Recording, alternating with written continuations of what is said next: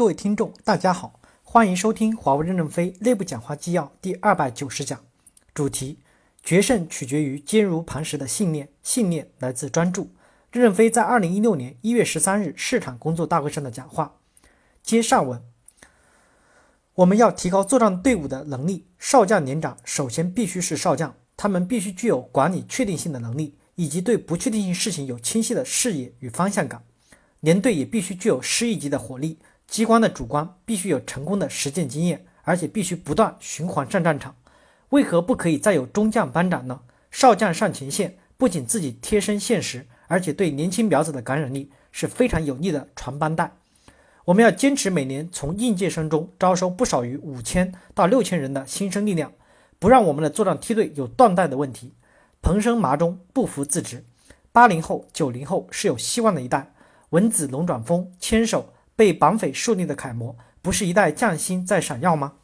我们年轻人不仅仅要有血性，也要容许一部分人温情脉脉，工作慢条斯理，执着认真，做好背的工作。一切为了胜利，是我们共同的心愿。这就是狼狈合作的最佳进攻组织。一切作战主观关注的是胜利，要把确定性的事权分给职能部门。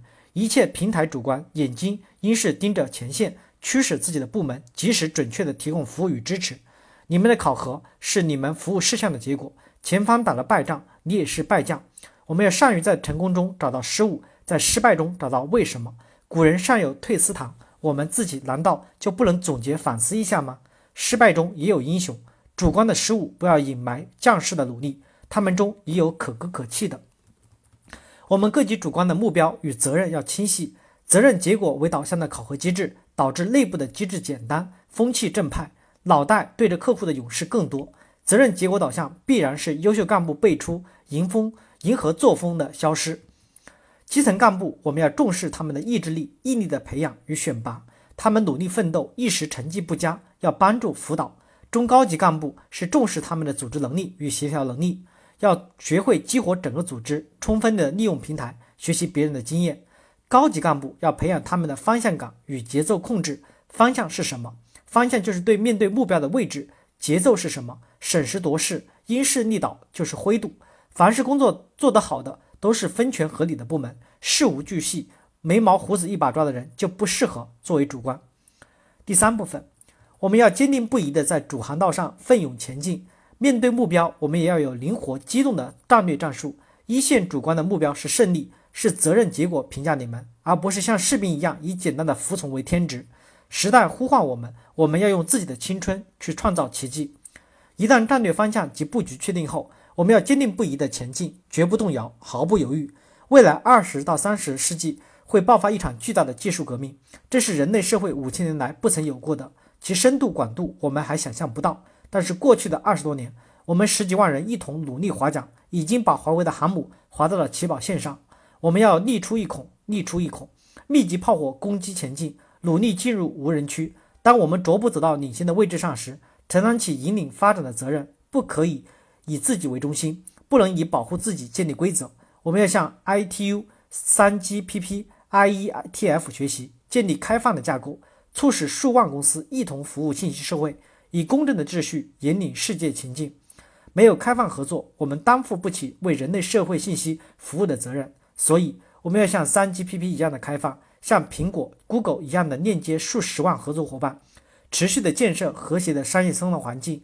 以自己为中心，迟早是要灭亡的。我们也绝不在困难面前退缩，也不在负议议论中间犹豫，不然大军忽然转向，会一片混乱。千军万马必须谋定而后动，大战役也无密可保。我们现在就是征求意见，方向对不对？时间是不是机会点了？二十多年来，我们储备的能量够不够？战略后备部队的前赴后继有没有准备好？有没有挫折的预案？我们即使有了正确的战略，我们现在的各级主官与专家有没有短练？我当然，我们也会在行进中不断的完善，从机制和制度上全面构建自我批判的能力，通过自我批判不断的纠正方向。特别是决心形成的未来两到三年中，我们会不断的听取批评，不断的纠偏。我们的组织变革、流程变革要支持我们的战略。变革应使达到目标更简单、更快捷、更安全。胜利鼓舞着我们，我们一定会胜利的，因为我们的前面是蚊子龙转风牵手，背后是十几万英勇奋斗的员工。我们没有不成功的理由。时代在呼唤我们，祖国的责任、人类的命运要靠我们去承担。我们处在这个伟大的时代，为什么不用自己的青春去创造奇迹？